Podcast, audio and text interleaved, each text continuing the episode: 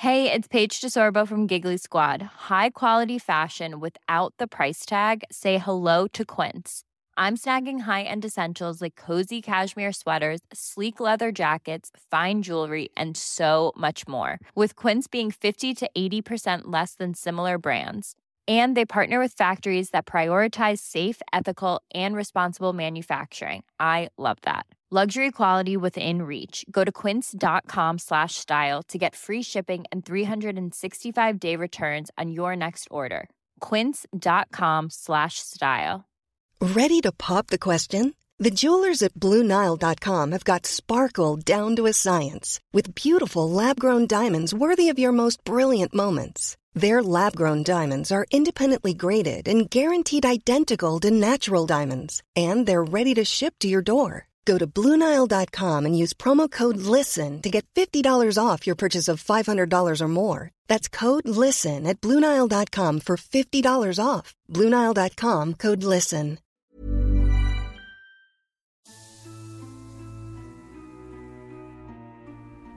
Detta specialavsnittet innehåller bara en extra lång historia.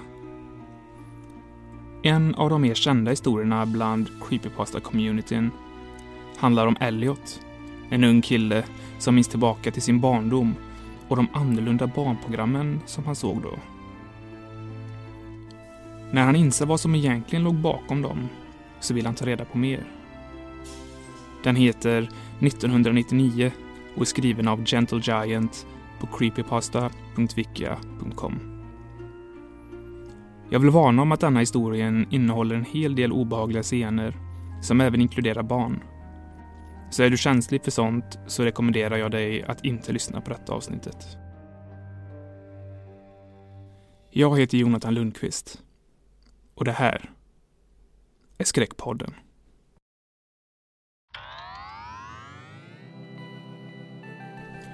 Året är 1999. Den meningen tar mig tillbaka till när jag var fem år gammal och gick på förskolan där vi varje morgon fick säga högt vilket datum det var som stod på tavlan. Året 1999 är ett besudlat år för mig dock. Med minnen som inte vill försvinna hur mycket jag än försöker glömma. 1999 var året då jag tappade min första tand. Det var första gången jag flög och det var året som jag för tidigt förlorade min oskuldsfulla barndom.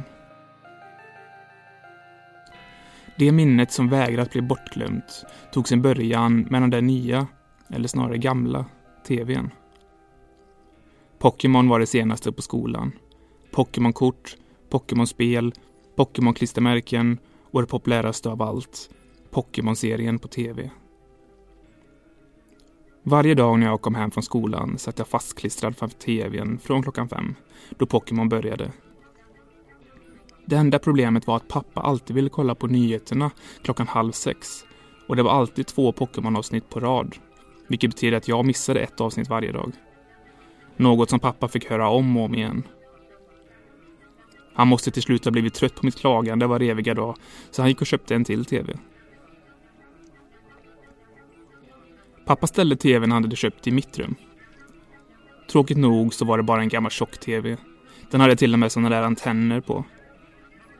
TVn kunde bara få in 20 kanaler och den kanalen som Pokémon sändes på var tyvärr inte inkluderade dem. Jag minns att jag inte brydde mig ändå. Jag var tillräckligt glad över att ha en egen TV i mitt rum.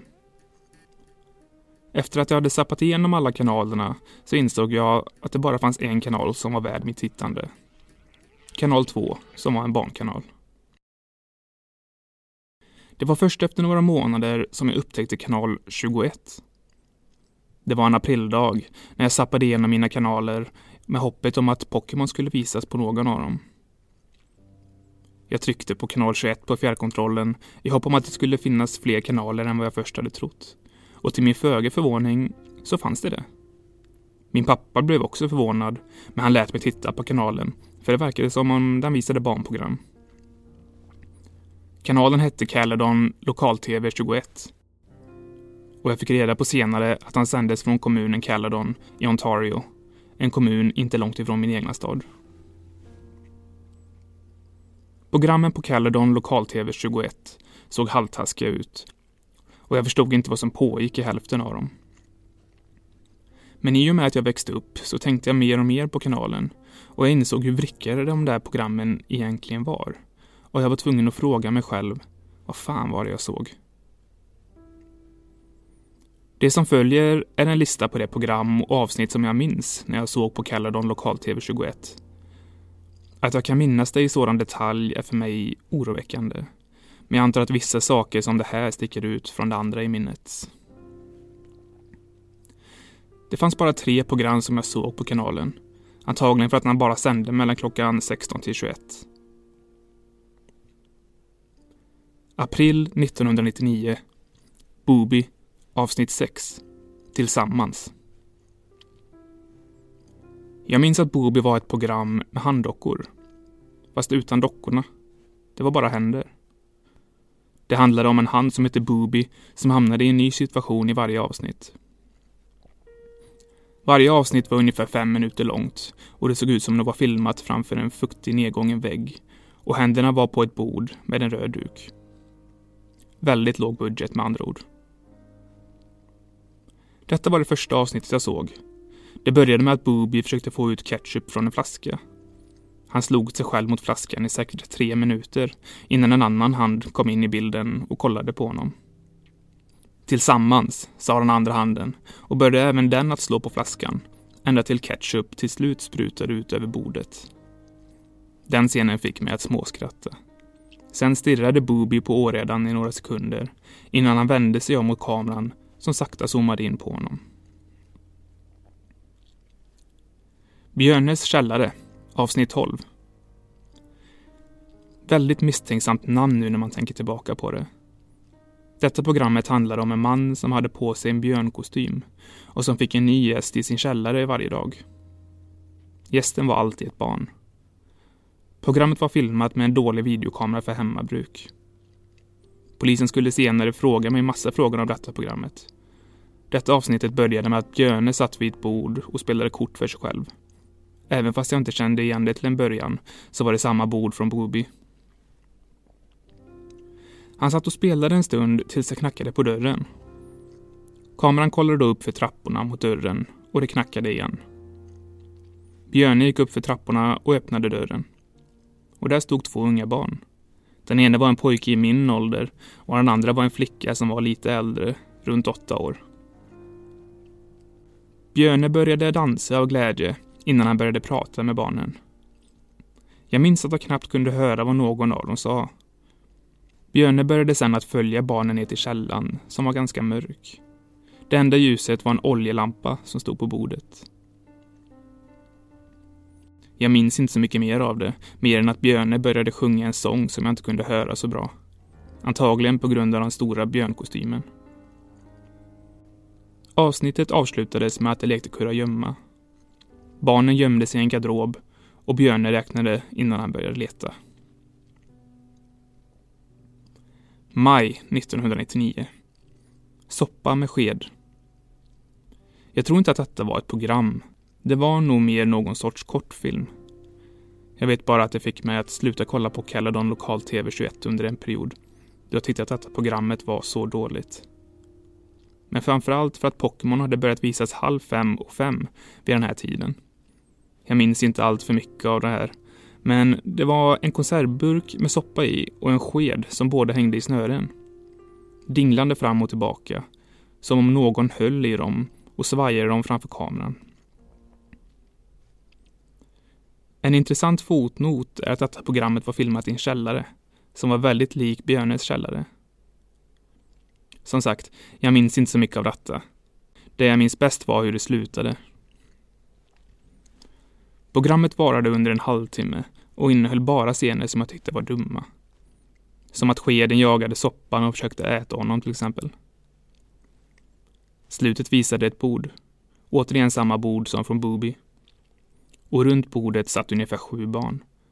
Alla med varsin skål med soppa framför dem. De satt och tittade in i kameran med förvirrade, nästan skrämda blickar.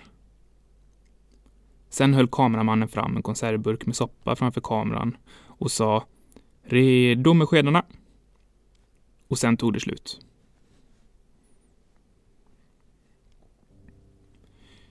Juli 1999. Det var sommar och jag hade inte kollat på kanal 21 på ett bra tag. Jag sov över hos min kompis, så vi bestämde oss för att kolla in kanalen igen. Min kompis hade fått en tv i sitt rum i sexårspresent, så vi stannade uppe väldigt sent. Halv tio var väldigt sent för oss. Och vi tittade på tv. Jag kom då att tänka på kanal 21 och nämnde det för min kompis. Så vi bestämde oss för att kolla om något visades och till vår överraskning så gjorde det det. De måste ändra tiderna för sina sändningar. Björnes källare, avsnitt 23. Jag och min kompis fann det här avsnittet underhållande. Mest för att det innehöll svordomar. När jag tänker tillbaka på detta avsnittet emellertid så inser jag att något helt klart var fel när det spelades in. Avsnittet började med kameran liggandes på sidan på marken, visandes hur Björne gick upp för trapporna till källardörren. Sen blev kameran svart för en sekund och tonade sen in, ståendes igen och filmade Björne. Det var ett barn där som pratade med honom, men detta barnet såg ut att vara runt 11 till 12 år gammal. Han pratade en stund med Björne, men jag kunde inte höra vad han sa på grund av den dåliga kameran, fram till att barnet höjde sin röst. Han sa att det var sent och att hans syster var tvungen att gå hem. I bakgrunden kunde man även höra andra röster. Jag minns tidigt hur Björne, med en dämpad röst, tack vare björnkostymen, sa till pojken att dra åt helvete och att han inte var inbjuden. Jag minns hur jag och min vän tittade på varandra och skrattade åt de grova orden. Men avsnittet skulle bli allt konstigare. Pojken började klättra upp för trapporna, men vände sig om och sa att han skulle ringa polisen. Varpå Björne började springa mot pojken som då började skrika. Kameran slutade filma där och avsnittet var slut. Strax därefter var det inget annat än Myrornas krig på kanalen. Booby, avsnitt 42. Leka med saxar. Jag var uttråkad när det regnade eftermiddag, så jag bestämde mig för att kolla på kanal 21. När jag började titta så höll något program med en man som satt i en fåtölj precis på att avslutas. Men jag minns inte vad det var för något program. Första gången jag såg detta avsnittet så trodde jag att det var ett program för tonåringar. För det fanns blod och det var väldigt äckligt. Senare när polisen berättade allt för mig så skulle jag få veta vems blod det var. Detta avsnittet handlade om Bobi och en annan hand med en rosett runt lillfingret som var Bobis flickvän. Bobi höll i ett par saxar och hoppade fram och tillbaka medan hans flickvän sakta svajade omkring. Ytterligare en hand dök upp. Denna handen var mindre dock och den ryckte våldsamt, som om någon under bordet tvingade fram handen. Vilket jag senare skulle få reda på att så var fallet. Saxar är väldigt farliga barn, så var försiktiga, sa Bubi till kameran. Jag noterade att jag kunde höra neddämpade skrik, men jag visste inte vart det kom ifrån på grund av den dåliga ljudkvaliteten. Bubis flickvän tog tag i den mindre handen som ryckte aggressivt när Booby närmade sig med saxen. Han började med tummen. Han öppnade saxen brett och stängde den över tummen. Blod började rinna ut och de dämpade skriken var nog ganska högljudda. Femåriga och jag blev väldigt äcklad av synen och jag började tänka att Booby kanske var ett vuxenprogram. Sen nådde saxen benet i tummen. Ett hemskt knastrande ljud hördes och då stängde jag av tvn. Jag sa inget om det till pappa, för jag var rädd att han inte skulle låta mig kolla lika mycket på tv då. Augusti 1999. Jag vill inte längre kolla på kanal 21 efter det där avsnittet av Booby. Under augusti månad blev jag dock allt mer nyfiken på att se mer av Björne källare, av någon okänd anledning. Det sista avsnittet som jag såg av Björne källare var konstigt. Det innehöll svordomar igen, vilket fick mig att tänka att kanske även det programmet var för vuxna. Trots det så satte jag på kanal 21 när min pappa inte såg på. Björnes källare, avsnitt 28 detta avsnittet hade visst visats i repris under hela augusti månad. Polisen hade studerat det noga. Hela avsnittet var bara Björne som satt i en fåtölj och pratade till tittarna. Hej barn! Vill du besöka min källare? Skriv då ett brev till mig och skicka det till den här adressen. Bilden blev därefter vit och visade en adress skriven i färgglada bokstäver och siffror som förblev där av resten av avsnittet.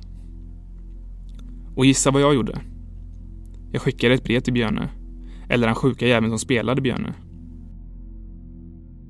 Jag gjorde det mest av nyfikenhet och pappa var okej okay med det, för han trodde det var ett riktigt barnprogram. Fast han såg ju trots aldrig vad som visades på kanal 21. Så jag skrev brevet. Jag ansträngde mig för att skriva så fint som möjligt. Jag skrev att jag ville träffa Björne och jag frågade om Bubi också bodde i källaren. Pappa skickade brevet till adressen som visades på Björnes program. Det dröjde ungefär en vecka innan jag fick svar. Jag har fortfarande kvar brevet som jag fick den 15 augusti 1999. Så här stod det. Kära Elliot. Tack så hemskt mycket för ditt brev. Jag vill så gärna att du besöker mig i min källare. Vi spelar spel, kollar filmer och går och kampar mitt ute i skogen. Och ja, Bobby bor i min källare. Han är en god vän till mig. Kom till mitt hus på... Polisen har klippt ur adressen. I Caledon, Ontario, Kanada. Jag ser fram emot att ha kul med dig. Bästa hälsningar, Björne. Jag fattar inte hur min pappa inte kunde tycka att det var misstänksamt. Han körde mig faktiskt till huset. Och det är här som polisen blev involverad. Alla frågor, bilder på vettskrämda barn och den där skogen. Och det är därför jag skriver det här. Den sjuka jäveln och hans vänner gjorde en del rubbade saker för och det verkar nu som han försöker komma i kontakt med mig igen. Hela polisgrejen har blivit uppdragen ännu en gång. Det har fått mig att minnas året 99. Över ett decennium senare så hände det igen.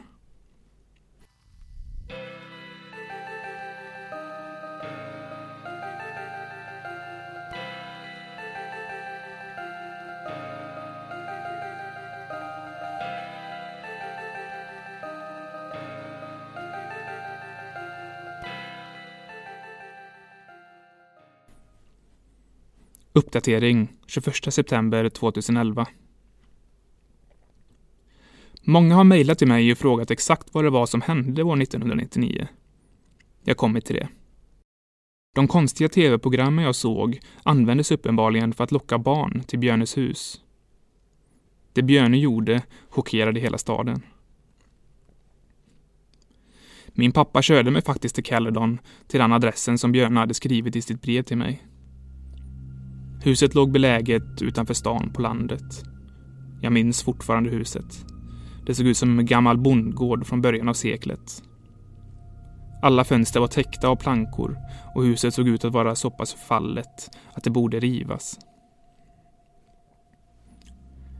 När jag gick fram till huset så minns jag att min pappa dubbelkollade adressen om och om igen. Han kunde inte tro sina ögon när han såg huset. Då öppnades dörren. Jag förväntade mig att se Björne vid dörren. Men till min förvåning så var det bara en polis som kom ut. Polisen började prata med min pappa. Samtidigt som jag frågade om det här var Björnes hus. Polisens ansikte kröp ihop och jag hörde hur han muttrade Herregud. Eller något i den stilen. Han pratade tyst med min pappa så att jag inte skulle kunna höra. Trots det så sa pappa åt mig att gå och vänta i bilen. Och sen åkte vi hem. Pappa var tyst hela vägen. Det kändes som om något egendomligt hade hänt. Pappa berättade inte för mig vad som hade hänt och till slut glömde jag bort. Kanal 21 fanns inte längre och när jag frågade pappa om kanalen så låtsades han om som att han aldrig hade funnits. Jag tror jag var 13 år gammal när jag fick veta sanningen. Jag kom att tänka på kanal 21 en dag och jag frågade min pappa om det. Jag antar att han tyckte att jag var gammal nog för att få veta sanningen. Caledon Lokal-TV 21 var en kanal som var aktiv från oktober 1997 till augusti 1999. Allt i kanalen gjordes i ett hus i Caledon, det huset som jag besökte, och drevs som en man som var okänd bland invånarna i stan.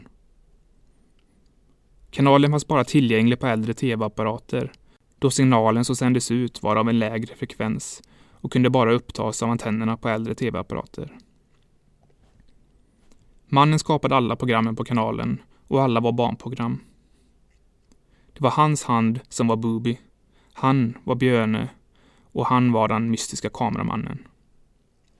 Den riktiga anledningen till varför han hade startat kanalen var mer obehaglig än vad man först hade trott. Som du säkert redan har gissat så kidnappade han barn och höll dem i sin källare. Men medan de flesta trodde att han var en pedofil så hade han egentligen en annan anledning till varför han ville ha barnen. Mannen hade flytt från sitt hus natten innan jag besökte huset. Dagen innan hade polisen börjat en utredning. Jag var inte den enda som hade tittat.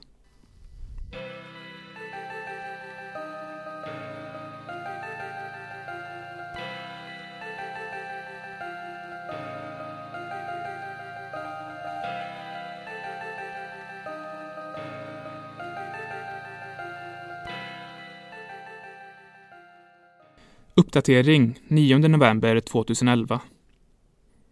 Förlåt för att jag inte har svarat på era frågor på länge. Jag har inte kollat min mail på ett tag. Hur som helst, dags att lägga korten på bordet för er och berätta det jag vet. I oktober åkte jag och besökte huset som mannen som drev kanal 21 hade ägt. Idag bor två kvinnor där som driver ett daghem. Vilken ironi. Nu ska jag besvara de frågor som jag har fått skickade till mig. Vilka fler var det som kollade på kanal 21? Jag vet säkert att fler kollade, inklusive de barnen som slutade upp i Björnes källare. Jag googlade lite grann och hittade några personer på Neoseekers forum som diskuterade programmen som visades på Caledon lokal-tv 21. De pratade om barnprogrammen som jag såg, men också om två andra program som jag aldrig sett förr. En användare som kallade sig I am real life verkade veta allt om de två programmen som jag aldrig sett. Här är de två som jag aldrig såg. Den fallna ängen och livet. I am real life beskriver detta programmet som ganska tråkigt. Det var en kille som satt framför kameran och babblade på om hur vi måste behaga och blidka Satan innan det är för sent. Måla med själen i am real life diskuterade tillsammans med användaren Siggy92 detta programmet. Det verkade påminna lite om Blair Witch Project, då det var en kameraman som gick runt i skogen och inte gjorde något speciellt intressant.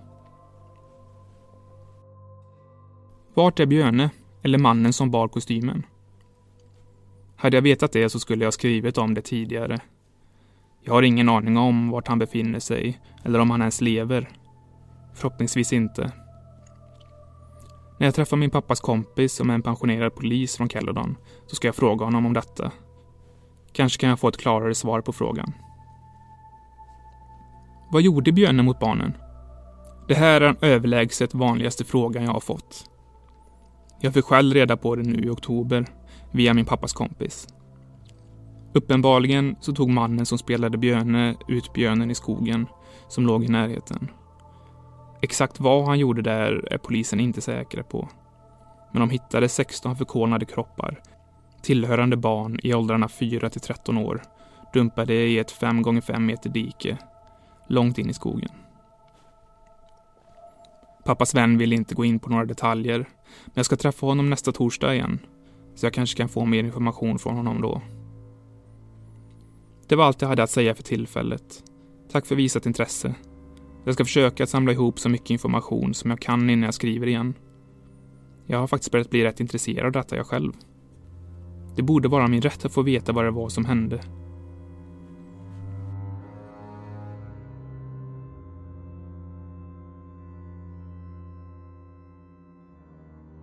Uppdatering 1 februari 2012. Jag ber om ursäkt för att jag inte har skrivit något på ett tag. Jag förlorade intresset en aning efter att jag gått in i en vägg när jag försökte ta reda på mer information om identiteten tillhörande ägaren av Caledon Lokal-TV 21. Men för bara några veckor sedan fick jag ny information. Jag fick några svar från en pappa till en unge som jag brukade sitta barnvakt åt. Han bor på andra sidan av gatan och jag brukade passa hans barn när de var yngre. Han heter Anthony Pollo och han är precis som jag mellan jobb för tillfället. Förr bodde han nära skogen utanför Caledon och han bevittnade de aktiviteter som ägaren av kanal 21 ägnade sig åt. När han bodde i en liten stuga strax utanför skogen så hände det att han gick in i skogen för att röka marijuana innan han återvände till sitt jobb som skogshuggare. Pollo beskrev att han ibland kunde höra röster, barns röster, från djupare in i skogen och ett lysande sken från samma håll. Han sa att detta började sent 1997, alltså omkring den tiden då kanal 21 började sända. Han blev visst trött på att bli störd under sitt rökande och bestämde sig för att gå dit och undersöka saken. Pollo fortsatte sedan att beskriva det han såg när han kom dit. Det var en stor grupp barn, runt 13 till 17 stycken sa han, i åldrarna 5 till 12 år, som var samlade runt en stor grop som brann. Tillsammans med barnen fanns en enda vuxen. Pollo talade till mannen och lade märke till hans ovårdade utseende som fick han att se ut som en drogmissbrukare och mannens ryckningar i kroppen bekräftade det en aning. Pollo frågade vad han gjorde med alla barnen ute i skogen. Mannen svarade att de var ute och kampade, något som de ofta gjorde. Pollo misstänkte ingenting vid det här tillfället, då Caledon har en av de lägsta brottsstatistikerna i Kanada. Så han bad dem bara att vara lite tystare. Pollo blev tyst en stund innan han berättade för mig att barnen aldrig blev tystare. Istället kunde han ibland höra barnen ropa taktfast i ett okänt språk. Han brydde sig inte om att träffa mannen igen eftersom han snart skulle flytta ändå. Jag sa till Pollo att den där mannen antagligen var ägaren till kanal 21. Men han tvivlade på det eftersom han hade hört från boende i området att den mannen skulle flytta från Caledon till Pickering. Det här är vad jag vet i dagsläget. Mannen tog ofta barn till skogen för att kampa. Eldgropen som Pollo beskrev kan vara gropen som barnens kroppar hittades i. Barnen som Pollo såg är antagligen de barnen som hittades döda. Mannen flyttade till en stad som heter Pickering, en mindre stad öster om Toronto. Jag ska ta upp det här med min pappas vän, den före detta polisen, och se om något av detta stämmer överens med något som polisen visste om mannen. Jag vill också ta reda på om han har någon annan information om vad som visades på kanal 21.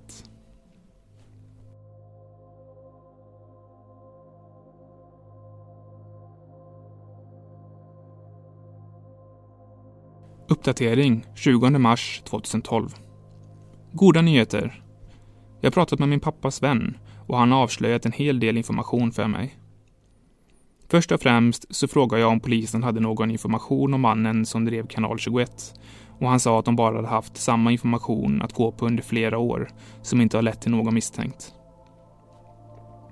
Däremot så har polisen några videokassetter som hittades i huset som kanal 21 sändes ifrån. Jag fick se några av dem. Jag borde kanske berätta lite mer om honom, min pappas vän. Han heter Mitchell Wilson han är en rätt schysst kille och han verkar förstå varför jag är så nyfiken på vad som hände under det sena 90-talet i det där huset. Han tycker att det var fel att min pappa väntade så länge med att berätta för mig. Han tog med mig till Davis Road polisstation, som är den största i Caledon med omnejd. Stationen har tre videoband och jag fick se alla tre. Jag fick tyvärr inte ta med mig några hem dock, på grund av uppenbarliga anledningar. Booby avsnitt 2. Vänner är som blommor. Detta var ett av de första Booby-avsnitten. Bildkvaliteten såg värre ut än vanligt. Måste varit en ännu äldre videokamera. Men det utspelade sig på samma ställe som de andra avsnitten gjorde. Jag kände igen det på en gång. Avsnittet började med att Booby svajade fram och tillbaka under några sekunder innan en annan hand kom in i bild. Den andra handen var mycket mindre och såg ut att tillhöra ett litet barn. Den lilla handen började ivrigt hoppa omkring innan han närmade sig Booby och satte ihop sina fingertoppar för att ge Booby en puss. Efter några sekunder så greppade Booby tag i den mindre handen och klämde ihop den hårt. Detta höll på i säkert tio sekunder innan kameran började panorera till vänster och händerna inte längre var i bild. Kameran fortsatte att panorera till den visade en vissen tusenstjärna som låg för sig själv. Kameran zoomade sen sakta in på blomman och en liten flickas röst hördes som sa Vänner är som blommor i livets trädgård. Och sen tog avsnittet slut. Måla med själen, avsnitt 10. Släng ditt skräp. Måla med själen var ett av programmen som Iron Real Life och Sigge 92 diskuterade på Neo Seeker. Jag berättade detta för polisen och de informerade mig om att programmet hade 12 avsnitt som visades mellan den 5 december 1997 och den 8 januari 1998. Precis som I am real life och Sigge 92 hade beskrivit så började avsnittet med att kameramannen vandrade omkring i en skog. Det måste ha varit på kvällen, för solen höll på att gå ner. Kameramannen gick längs en stig till han kom till ett område där det var fullt av skräp som låg bland löven. Kameran visade olika papper, flaskor, påsar och lådor och såg till att varje sak filmades i några sekunder. Sen fokuserade kameran på ett enskilt område innan mannen talade. Jag minns att han pratade med en väldigt timid och tyst röst och jag lovar att jag hört den rösten förr. Antagligen från ett annat program på kanal 21. Jag kunde knappt höra vad han sa, men han pratade om att människor var skräp. Eller att vi måste rädda oss själva genom att plocka upp skräpet. Det lät faktiskt riktigt korkat, men jag fick ändå en känsla av ångest. Jag menar, den där skogen kan ju vara den skogen som barnen hittades. Eller? Björnes källare, avsnitt 25. När administratörerna hos polisen gav mig detta bandet så brast jag ut i ett oh shit och skrattade lite. Personalen stirrade såklart på mig, men Wilson berättade för dem om min lilla erfarenhet med Björne och att jag fortfarande hade kvar brevet som han skickade till mig.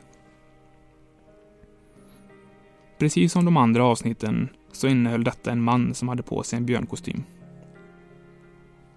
Detta avsnittet började med att Björne vaggade sig fram till bordet med den röda duken med en flaska apelsinjuice i sina händer. Eller tassar. På bordet fanns det 16 shotglas och en mindre flaska som innehöll en okänd vätska.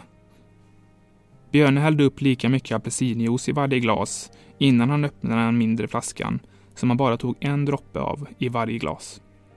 Björne försvann sen ur bild. Man hörde lite ljud i bakgrunden som hasande fötter och sen kom Björne tillbaka från bakom kamerans position. Tätt efter honom följde 16 barn. Några så unga som fyra, andra såg ut att nästan vara tonåringar. När barnen kom in i bild så sa en polisman att här är det enda avsnittet som visar alla 16 offren. Alla barnen såg rätt nöjda ut, förutom en kille som hade synliga blåmärken i sitt ansikte och till skillnad från de andra barnen så hade han ett mer ängsligt ansiktsuttryck. Han var runt 11 till 12 år och då kände jag igen honom. Han var pojken som hade frågat om sin syster och sedermera gått ett okänt öde till mötes i slutet på avsnitt 23 som jag såg i juli 1999. När jag berättade för polisen om det så bekräftade de att det var samma pojke. Han var även med i avsnitt 24 ett avsnitt som endast visades en gång i juli 1999. Men polisen har ännu inte hittat det videobandet. Björne brast sedan ut i sång. Han sjöng om citrusfrukter och om hur bra C-vitamin är. Jag kunde knappt höra vad han sjöng på grund av björnkostymen som dämpade allt han sa. Barnen drack upp sin juice.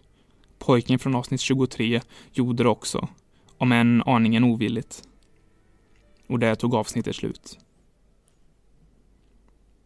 Efter att ha sett alla tre videoband som polisen hade i beslag så känner jag mig nöjd, men bara tillfälligt. Jag vill fortfarande veta hela historien. Men poliserna sa bara samma gamla visa om att mannen är en pedofil och nu uppenbarligen även en del av en kult.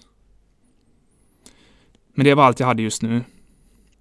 Komma in på universitetet först, skaffa information sen. Jag hoppas på att återkomma så snart som möjligt.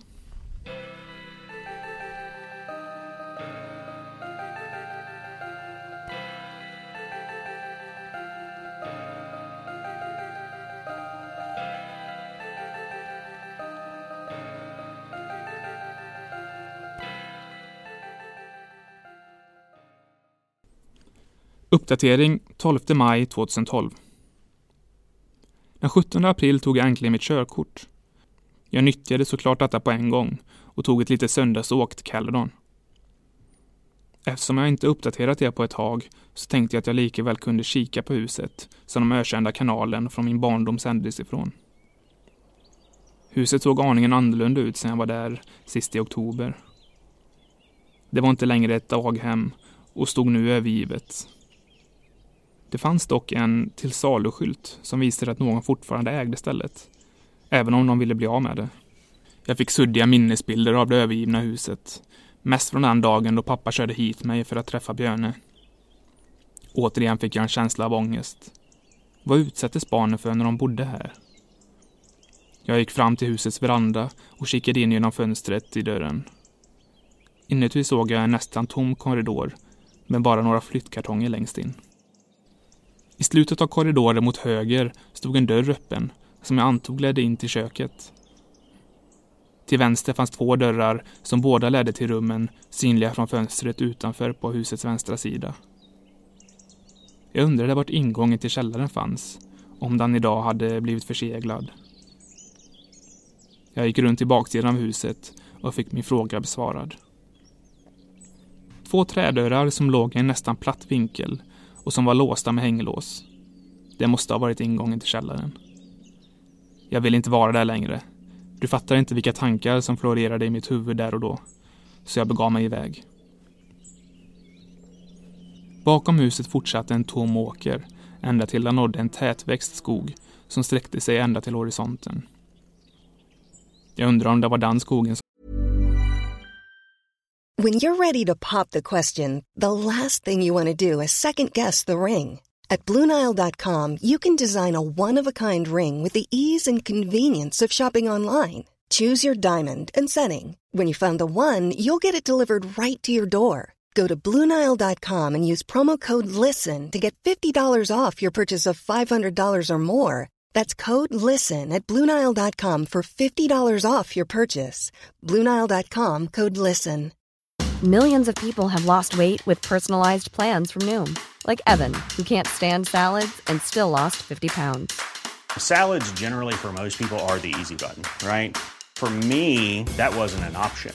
I never really was a salad guy. That's just not who I am. But Noom worked for me. Get your personalized plan today at Noom.com. Real Noom user compensated to provide their story. In four weeks, the typical Noom user can expect to lose one to two pounds per week. Individual results may vary. Hiring for your small business? If you're not looking for professionals on LinkedIn, you're looking in the wrong place. That's like looking for your car keys in a fish tank. LinkedIn helps you hire professionals you can't find anywhere else, even those who aren't actively searching for a new job but might be open to the perfect role. In a given month, over 70% of LinkedIn users don't even visit other leading job sites. So start looking in the right place. With LinkedIn, you can hire professionals like a professional. Post your free job on linkedin.com slash people today. Barnens kroppar hittades i. Skitsamma, tänkte jag för mig själv och började gå längs med åken och in i skogen. Skogen var besynnerligt tyst, förutom ljudet av en hackspett som hackade i träd emellanåt. Jag tog mig försiktigt djupare och djupare in i skogen, utan att egentligen bry mig om vart jag var på väg. Jag vet inte hur jag ska förklara det, men det kändes som om det fanns något som jag skulle hitta där.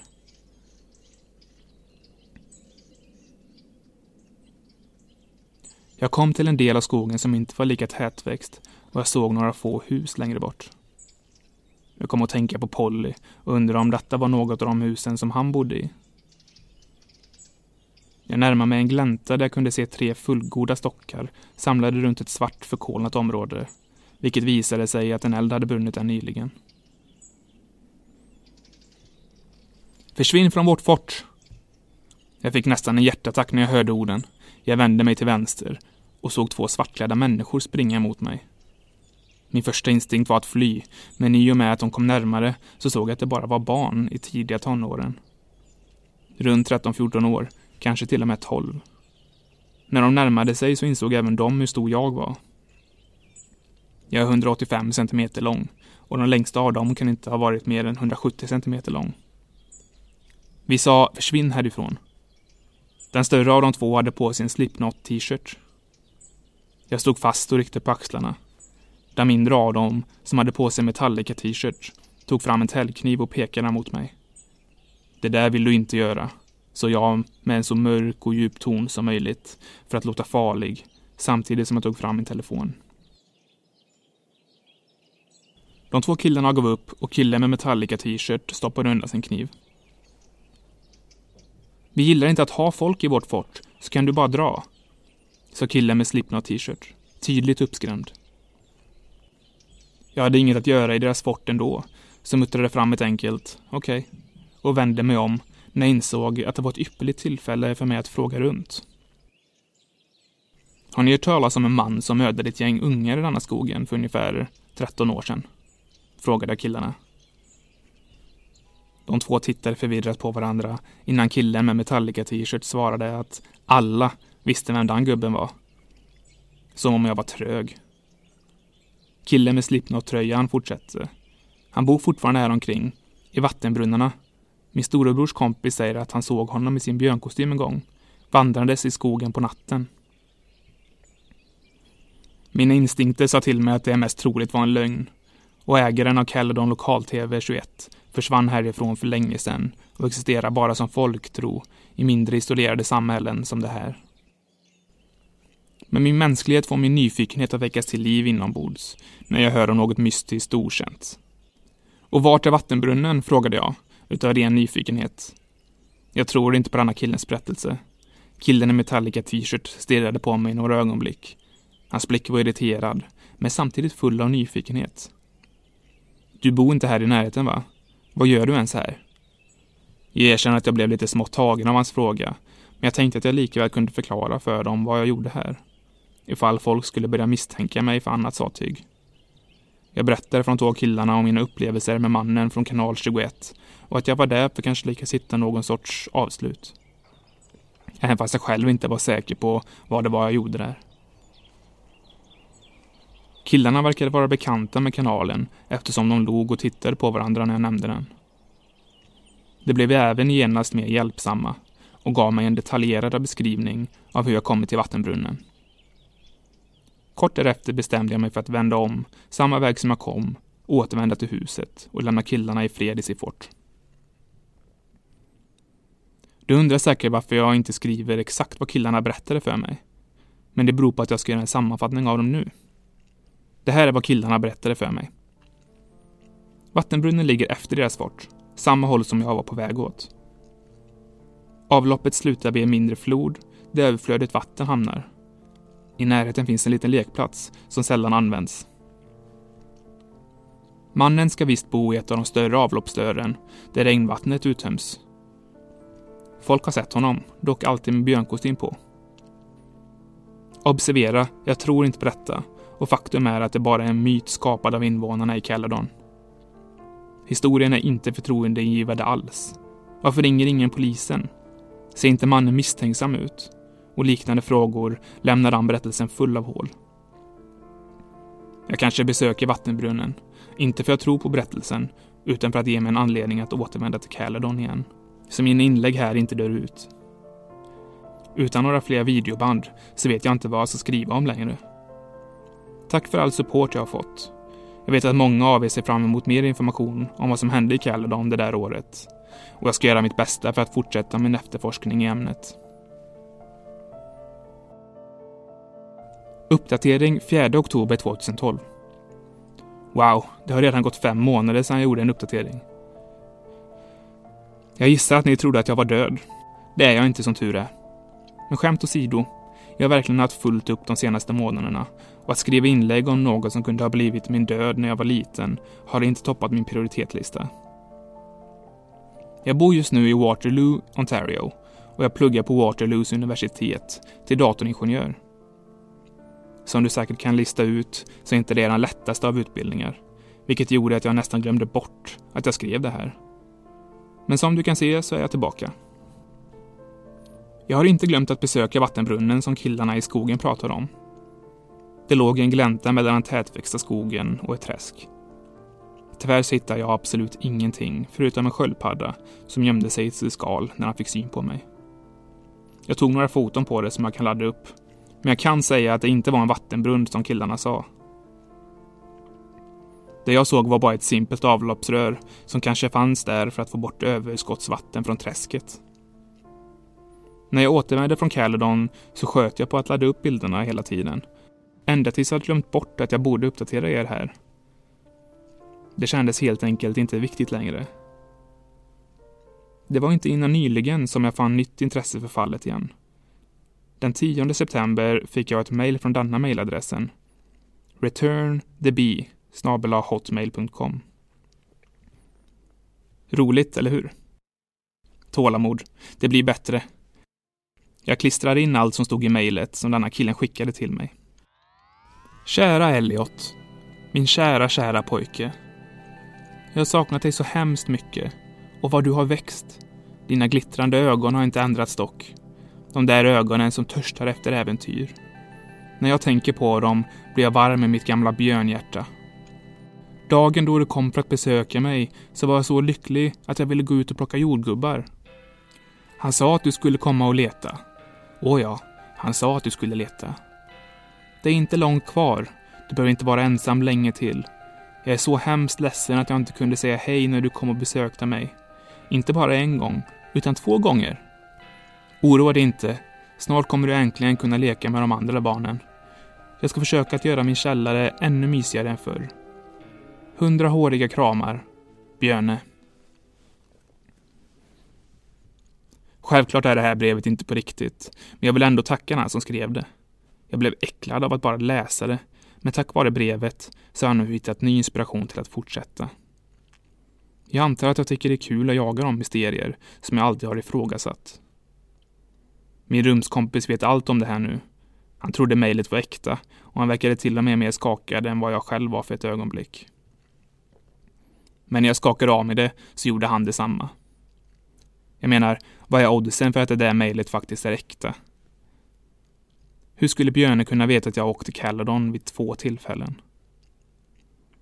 Jag kommer att skicka ett svar till Return the Bee. Wow, bara genom att titta på mejladressen så kan man se att någon verkligen försökte skrämma mig. Det funkade dock inte. Så vem du än är som skrev mejlet, tack för att du tände gnistan jag behövde för att fortsätta med det här. Förhoppningsvis kan jag ta reda på mer saker om vad som hände med Björne. För även om jag inte köper det där mejlet så känner jag mig fortfarande ängslig.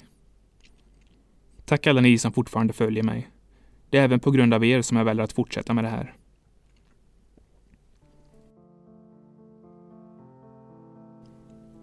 Uppdatering 9 november 2013.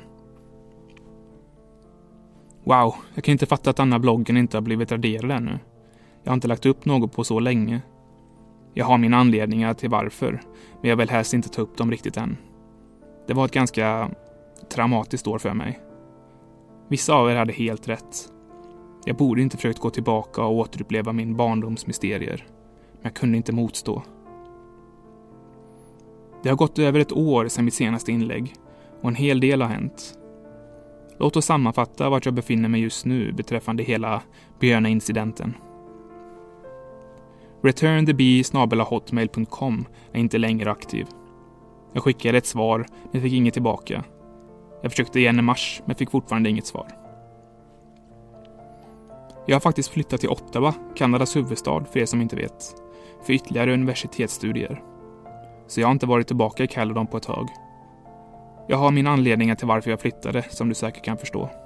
Jag har blivit tvungen att skapa ett nytt mailkonto på grund av att så många av er mejlar till mig och låtsas vara Björne. Tack så hemskt mycket. Så varför har jag återvänt till bloggen? Tja, minns du min pappas vän, den före detta polisen, Mitchell Wilson? Han ringde mig den 23 oktober angående ett videoband som hade hittats i Bramptons bibliotek. Brampton är min hemstad, som ligger nära Caledon. Han säger att han inte får lov att diskutera innehållet på bandet med mig, eftersom det fortfarande räknas som bevis. Men han bad mig komma hit och ta en titt när jag återvänder hem. Videobandet väckte min nyfikenhet igen, för vet ju alla vad som hände i de där förra banden jag såg. Jag undrar vad som finns på det bandet. Det måste ju ha något med kanal 21 att göra. Jag antar att du bara ville säga att jag kommer fortsätta med den här bloggen och Och tack till er som fortfarande följer den. Jag vet inte när jag kommer skriva nästa gång, men när jag har sett videobandet så återkommer jag med vad jag har fått reda på. Elliot. Uppdatering 16 januari 2014. Det har varit ett långt år för mig. Studierna har gett mig sömnlösa nätter. Speciellt sedan jag flyttade till Ottawa. Men nu är jag tillbaka hemma i Brampton med min pappa. Jag kom hem den 18 december och har hälsat på familj och vänner. Eller det är vad jag önskar att jag hade gjort. Den där festliga julkänslan som jag brukar ha vid den här tiden på året skriker med sin frånvaro. För att svara på alla hundratals mejl och kommentarer som jag har fått. Ja, jag har sett videobanden som Wilson lovade att visa mig. Dessa band är som en förbannelse dock. Jag vill veta mer samtidigt som jag vill glömma allt. Jag kunde inte hjälpa det. Jag var tvungen att se de där banden. Inte bara för min skull, utan även för eran skull som är minst lika fängslade som jag är av den där mannen i björnkostym från mitt förflutna. Men efter att ha sett videobanden så känner jag återigen den där klumpen i magen av ångesten djupt inom mig. Den känslan där jag vet att alla barnen i filmen är döda. Att jag kunde ha varit ett av de barnen. Och att mänskligheten är en mörk, mörk plats. Om du inte redan har hoppat över denna paragrafen för de mer saftigare detaljerna nedan så tackar jag för att du har lyssnat på mitt babblande. På onsdagen den 1 januari så ringde jag Mitchell Wilson och frågade om det fanns tid för mig att komma förbi och kolla på banden. Det var inte mycket att göra på polisstationen på grund av en snöstorm, så han sa att jag kunde komma när jag ville den dagen. Så jag utmanade stormen och de horribla förarna i Brampton och tog mig till polisstationen. Wilson mötte upp mig där vid receptionen och ledde mig sedan till andra våningen in i ett litet kontor. Han sa åt mig att sätta mig ner och vänta medan han gick och hämtade videobanden. Innan han lämnade kontoret så vände han sig om och sa Jag vet att du är nyfiken, men är du säker på att du vill göra detta? Självklart ville jag det. Eller jag trodde åtminstone det. Wilson hade dessutom fått utnyttja en hel del kontakter för att få in mig här, så jag vill inte bara kasta bort den möjligheten. Denna polisstationen hade fyra stycken band, men jag fick bara se tre av dem, då det fjärde var så pass skadat att det inte gick att spela upp. Måla med själen, avsnitt 3. Hur man dammar ett rum. Jag hade nästan glömt av det här programmet. Jag såg det ju aldrig på tv. Jag hade bara sett ett avsnitt på Caledons polisstation. Avsnittet började med kameran som panorerade runt ett litet tomt rum. Det fanns ett fönster på väggen mot andra sidan dörren. Det var ljus utanför. Kameramannen gick fram till fönstret och en skogsglänta visade sig strax innan en mörk skog några meter från fönstret. Kameramannen panorerade runt mot dörren igen och började till slut att tala. Idag ska jag visa hur man ordentligt dammar ett rum. Jag kände direkt igen rösten. Det var samma tysta, timida röst som förut. Men denna gången så stammade han också. Här börjar saker och ting bli obehagliga. Kameramannen siktade kameran mot hans fötter och avslöjade en borste av metall som han tog tag i med sin fria hand.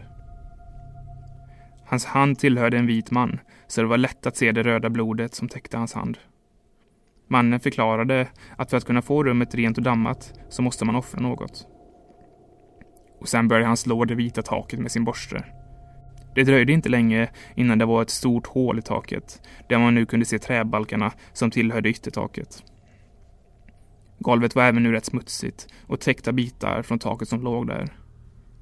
Sen siktade han sin kamera ner mot sina fötter igen och började trampa på de större bitarna från taket.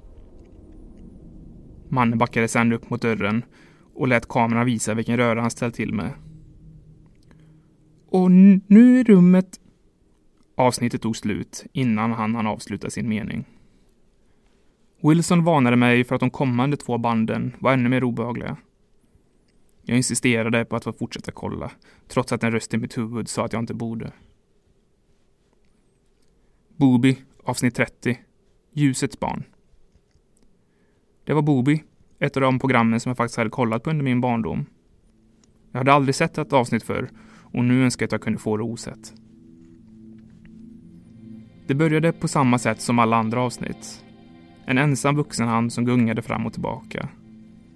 Efter några sekunder vände sig Booby mot kameran och sa Låtar sjungs bäst när det är barn som sjunger.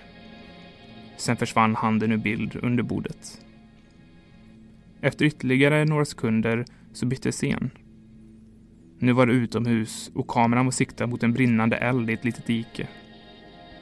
Det var natt och det verkar utspela sig i en liten glänta i skogen. Men det var svårt att säga säkert på grund av den dåliga kvaliteten. Kameran zoomade in i elden som brann livligt. Plötsligt så blev en hand intvingad i elden av ett par händer tillhörande en vuxen. Handen som blev intvingad var liten och tillhörde antagligen ett barn. Den höll stadigt på plats av de två större händerna. Det fanns inget ljud under de första sekunderna innan en sång började spela. En sång som jag kände igen från min barndom. Jag brukade sjunga den när jag gick i skolan eller kanske i kyrkan. Låten började spela samtidigt som handen hölls fast i de röda flammorna. Låten fortsätter medan handen kämpar för att komma ur de större händernas grepp. Det fortsätter samtidigt som man såg hur handen började bli röd och skinn började lossna. Låten fortsatte när mörk rök började stiga från handen. Det tog inte mer än några sekunder för handen att svartna, med undantag där man kunde se vitt ben sticka fram under den brända huden. Helvete. Det där är en syn som jag aldrig kommer glömma. Handen var nu slapp.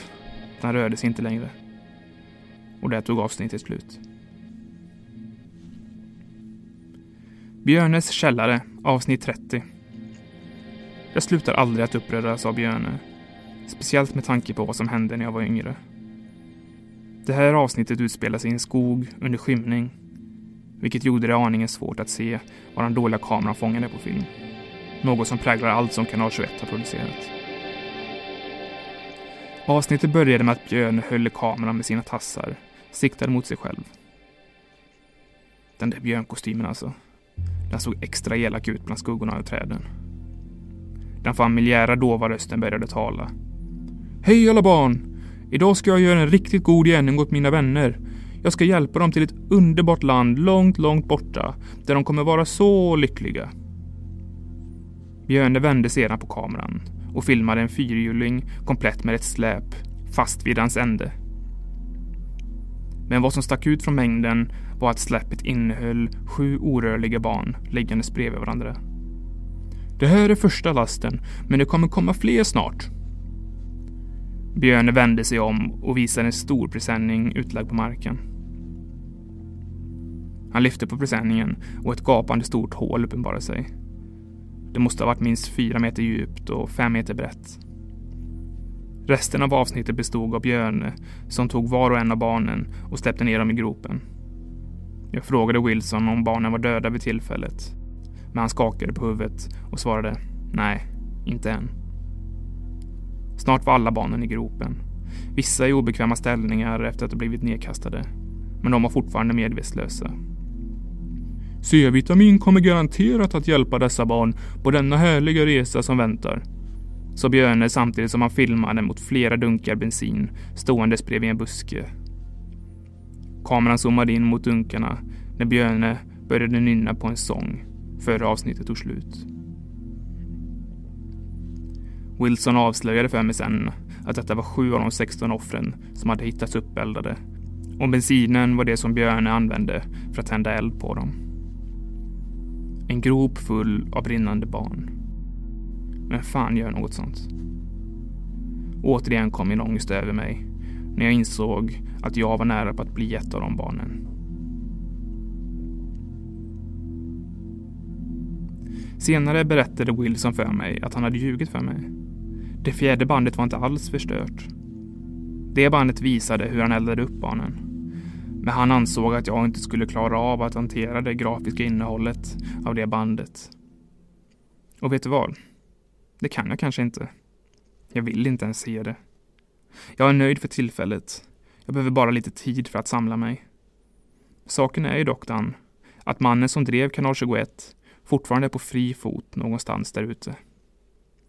Mer kommer att komma snart. Elliot.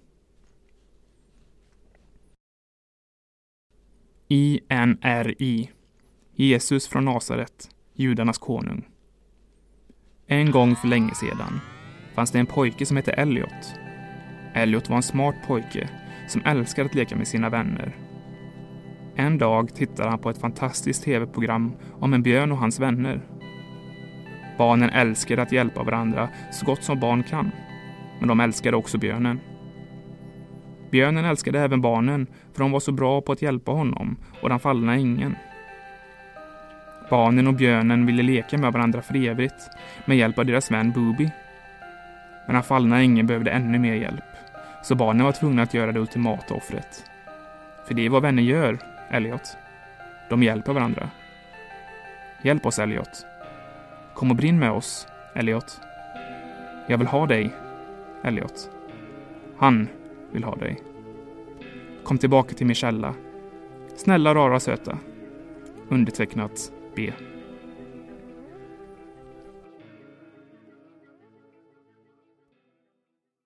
Uppdatering 14 april 2015.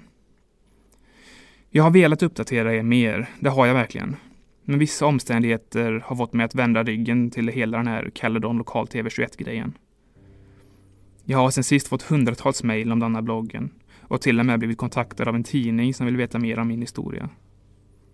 Men det är dags att lägga korten på bordet igen. Vart har jag hållit hus i ett helt år? Legenden om Pandoras ask är sann. Jag har öppnat den. Jag öppnade den förra juni när jag såg det fjärde videobandet på polisstationen. Det som påstods vara förstört. Och sen vill jag även ta upp det faktum att jag fortfarande får en massa skräpmejl från folk som låtsas vara Björne. Men låt oss börja med det fjärde bandet. Det gjorde mig så pass traumatiserad att jag slutade upp med mina efterforskningar ett tag. Efter några veckor av avvaktande så bestämde jag att fråga Mitchell Wilson ifall jag ändå kunde få titta på det fjärde bandet. Jag vet inte varför. Jag antar att jag tänkte att det kanske skulle ge mig något sorts avslut. Wilson ville såklart inte att jag skulle se det, men jag stod fast vid min sak. Han gjorde en deal med mig. Om jag fortfarande var intresserad av att se bandet dagen då jag fyllde 20 år, så skulle jag få det. Eftersom jag inte kunde göra mycket annat så väntade jag tålmodigt. När jag i juni äntligen fyllde 20 år så var intresset fortfarande kvar. Jag ringde till Wilson och han erkände att han hade hoppats att jag skulle glömma bort att fråga honom igen. Men denna gången vägrade jag ta ett nej. Han hade lovat. Du behöver verkligen inte se det, sa han upprepade gånger. Men jo, jag behövde visst se det. Och till slut kom en måndags eftermiddag då han bjöd in mig till polisstationen. Jag hade sett alla SA-filmer och videos från slakterier i skolan när vi pluggade etik. Så jag var säker på att jag kunde se videon utan problem. Jag var så optimistisk då. Björnes källare, avsnitt 31. När Wilson gick för att hämta videobandet från bevisförrådet så kom polisen som ansvarade för bevisen till mig, skakandes på sitt huvud. Och vad tror du att du håller på med? Wilson fick förklara för honom att bandet innehöll det sista kända avsnittet av Björnes källare. Jag insåg nu att jag skulle få se det ödet som barnen utsattes för och kände hur ångesten kom krypande. Avsnittet började i en skog, samma som i förra avsnittet. Det tog dock ett tag för mig att inse det faktum då det var natt. Träden och löven var bara former som dansade omkring i mörkret. En svag glöd syntes till höger av skärmen. Det verkade inte finnas något ljud då det såg ut som en blåsig natt, men man kunde inte höra träden svaja i vinden. Kameran började sakta panorera mot glöden och avslöjade mörk rök som steg från en grop. Kameran började sakta panorera mot glöden och avslöjade mörk rök som steg från en grop där man bara kunde se toppen av flammorna. Wilson stoppade det här bandet. Är du säker på att du verkligen vill se det här? frågade han. Jag insisterade, trots att den där rösten i mitt huvud avrådde mig. Han tryckte på play och videon fortsatte. Kameramannen gick mot gropen och visade flammorna där i. Det var samma grop som i det förra avsnittet, men denna gång full av skepnader, svajandes, viftandes, några var stilla. Jag visste såklart vad det var. Kameran började justera sig till ljuset och brinnande hud, rött, svart, en samling av surrealistiska rörelser och färger. Jag önskar att jag kunde glömma vad jag såg. Men man glömmer inte en syn som den. Det här var inte en skräckfilm. Det här var verkligt. Människor som blev mördade på förskräckligt vis. Ett öde som jag potentiellt kunde ha mött. Videon bytte plötsligt scen till gryning. Kameran var nu längre bort från gropen. Elden hade lagt sig, men röken steg fortfarande från gropen. En skepnad fanns längre fram. Jag kände igen den direkt. Kostymen var utlagd i formen av ett kors och kameramannen tog ett varv omkring den som om det var någon sorts skatt han hade hittat. På huvudet av kostymen fanns det en skylt placerad. I tjocka röda bokstäver läste den INRI. Kameramannen gick baklänges mot botten av kostymen och zoomade in mot dess huvud. Avsnittet tog äntligen slut. Det jag precis hade sett kändes som en dröm. Man kan hitta mycket hemska saker på internet, men jag hade aldrig sett något liknande. Wilson frågade om jag mådde bra och jag svarade med ett skakigt ja. Jag försäkrade honom om att jag mådde bra när jag lämnade och sa att videon hade gett mig ett avslut på allt det här. Han verkade inte helt övertygad, men han sa inget mer. Han hade dock rätt. Jag led av mardrömmar i flera veckor efter det. Där och då gav jag upp. Jag brydde mig inte om det längre. En sjuk man eldade upp massa barn levande genom att locka till sig dem med en falsk tv-kanal. Jag kunde ha varit en av dem, men jag är fortfarande här. Jag antar att jag borde känna mig lyckligt lottad. Men jag har bara dåligt samvete. Är jag fortfarande här av ren tur? Men jag måste också ta upp en annan sak. Min mail har översvämmats med meddelanden. Vissa vill ha mer detaljer. Vissa vill att jag ska ladda upp videobanden. Och vissa mejlar mig och låtsas vara Björne. Först och främst, jag kan inte ladda upp banden för ett, de är i polisens förhör och två, jag har ingen aning om man får ett VHS-band till datorn. Och nu vill jag adressera er som låtsas vara Björne. Ni kan inte lura mig. När ett dussintal personer försöker samma sak så faller det bara platt. Jag har till och med sett en fake Caledon lokal-tv 21-kanal på Youtube. Vilket är sött, men inte på riktigt. Och vad som är ännu mer störande är att någon hackade min användare här på bloggen bara för att lägga upp någon sjuk dikt av mig. Jag låter den vara kvar här uppe bara för att ni ska kunna se den. Inlägget får koppla till mejlen paintwithb aol.com vilket jag antar att även det är en skojmail och fick veta att det var uppladdat på halloween. Usch, läskigt. Jag har gått vidare från avsnitt 31 nu, även fast det jag såg alltid kommer att bli kvar i mitt minne. Men jag vill göra ett sista språng. Jag ska kontakta Mitchell Wilson igen och försöka få tag på de andra videofilmerna från andra polisstationer. Jag ska försöka uppdatera er så snart jag kan. Det kommer inte ta ett helt år denna gången. Tack till er som fortfarande är med. Elliot.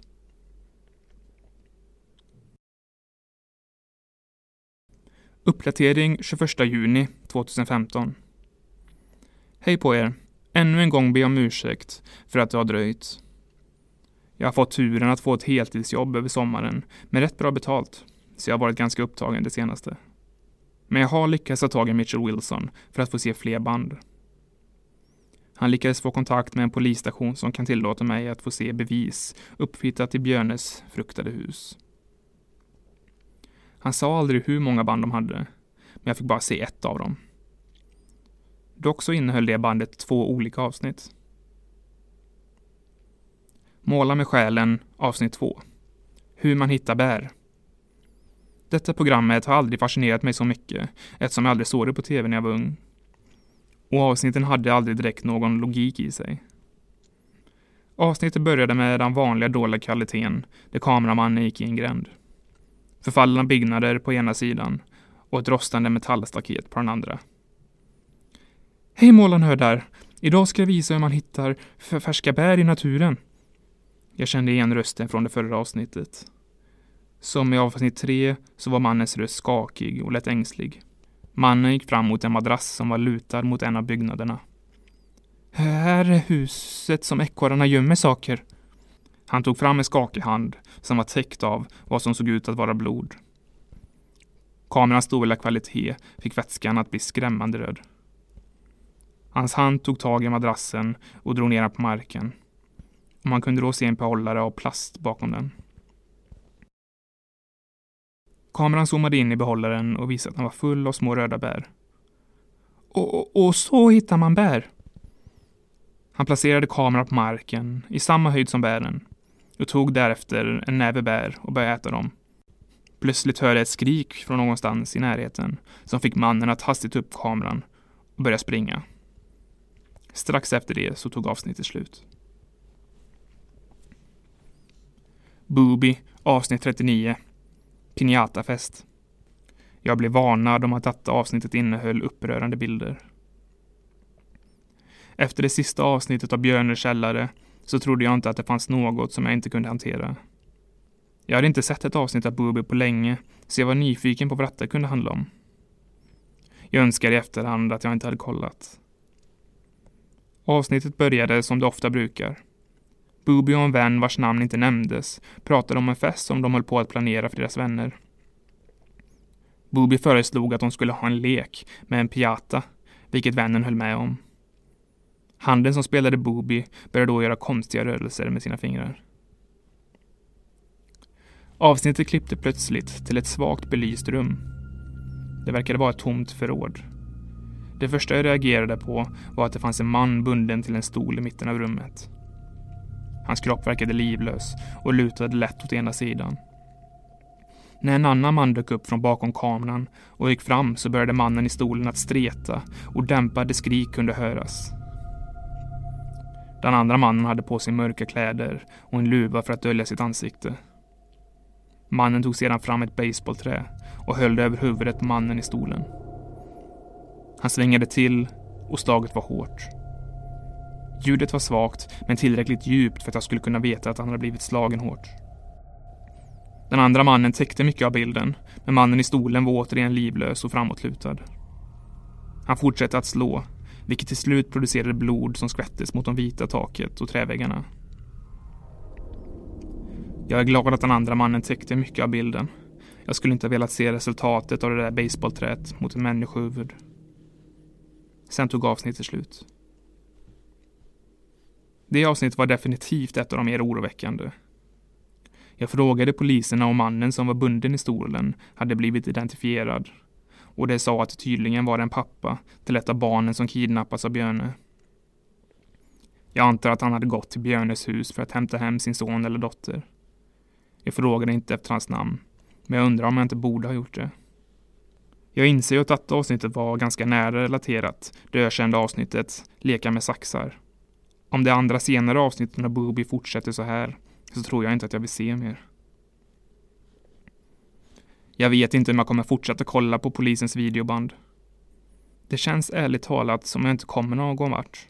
Och när jag frågar om hjälp så är allt jag får skämtmejl från folk som låtsas vara Björne. Den där mejladressen, paintwithb aol.com är naturligtvis en fake-mail där han eller de säger hur mycket han älskar mig och när jag svarar att han ska dra åt helvete så är det enda svaret jag får ett mejl där det står I-N-R-I. Detta måste verkligen få ett slut. Men jag kommer av mig. Tack för att ni fortsätter läsa om alla dessa galenskaper. Elliot.